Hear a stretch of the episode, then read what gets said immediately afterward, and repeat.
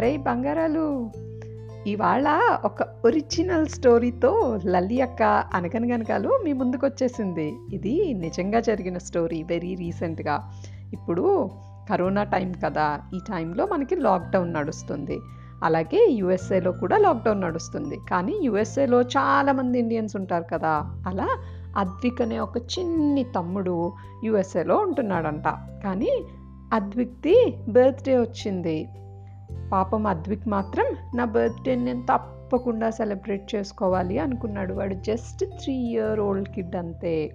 ఆ three year old చాలా గట్టిగా ఏమనుకున్నాడంటే నా బర్త్డే ఎలా అయినా సరే సెలబ్రేట్ చేసుకోవాలని. కానీ పాపం పేరెంట్స్కి సిచ్యువేషన్స్ తెలుసు కదా. అందుకని పేరెంట్స్ ఏమో అయ్యో అద్విక్ బర్త్డేని ఎలా సెలబ్రేట్ చేయాలి అని ఆలోచించారంటారు పిల్లలు. ఆలోచిస్తే వాళ్ళకి ఏమీ తోచలేదు వాళ్ళు బాధపడుతూ ట్విట్టర్లో ఒక పోస్ట్ పెట్టారంట. ఈరోజు అద్విక్ బర్త్డే కానీ సెలబ్రేట్ చేయడానికి లేదు ఇంటికి ఎవరు రావడానికి లేదు మేము కూడా బయటికి వెళ్ళి ఏ సరుకులు తీసుకురావడానికి లేదు అని.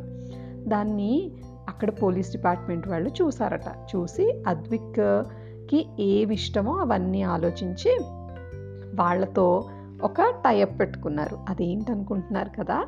అద్విక్కి ఫైర్ ట్రక్స్ అంటే చాలా ఇష్టం అంట అందుకని ఫైర్ డిపార్ట్మెంట్ వాళ్ళతో మాట్లాడి వాళ్ళతో ఒరిజినల్ ఫైర్ ట్రక్స్ని అద్విక్ వాళ్ళ ఇంటి ముందుకు తీసుకొచ్చి అద్విక్ని సర్ప్రైజ్ చేశారంట. చేసి అద్విక్కి హ్యాపీ బర్త్డే అద్విక్ అని చెప్పి బోల్డ్ అన్ని చాక్లెట్స్ గిఫ్ట్స్ పట్టుకొచ్చి అద్విక్ ఇచ్చారంటారా పిల్లలు.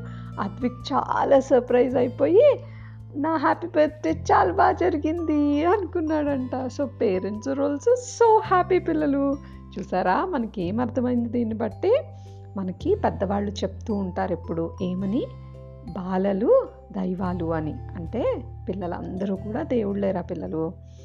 సో మనం ఏదైనా గట్టిగా అనుకున్నాం అనుకోండి అది తప్పకుండా జరిగిపోతుంది అనమాట అంటే దేవుడు ఏదనుకుంటే అది జరుగుతుంది కదా. అంటే మనం కూడా ఏదనుకుంటే అది జరిగిపోతుంది అనమాట సో అద్విక్ చాలా గట్టిగా అనుకున్నాడు బర్త్డే జరగాలి అని. సో అద్విక్ బర్త్డేని సూపర్ వేలో సెలబ్రేట్ చేశారు అక్కడ పోలీసులు అండ్ ఫైర్ డిపార్ట్మెంట్.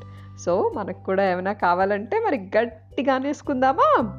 సరే ఈ స్టోరీని మీ అందరితోనూ షేర్ చేయమని మా గురువు గారు పంపించారు. సో ఆయనకి మనం అందరం కలిసి థ్యాంక్ యూ చెప్పేసుకుందామా మరి? థ్యాంక్ యూ గురువు గారు.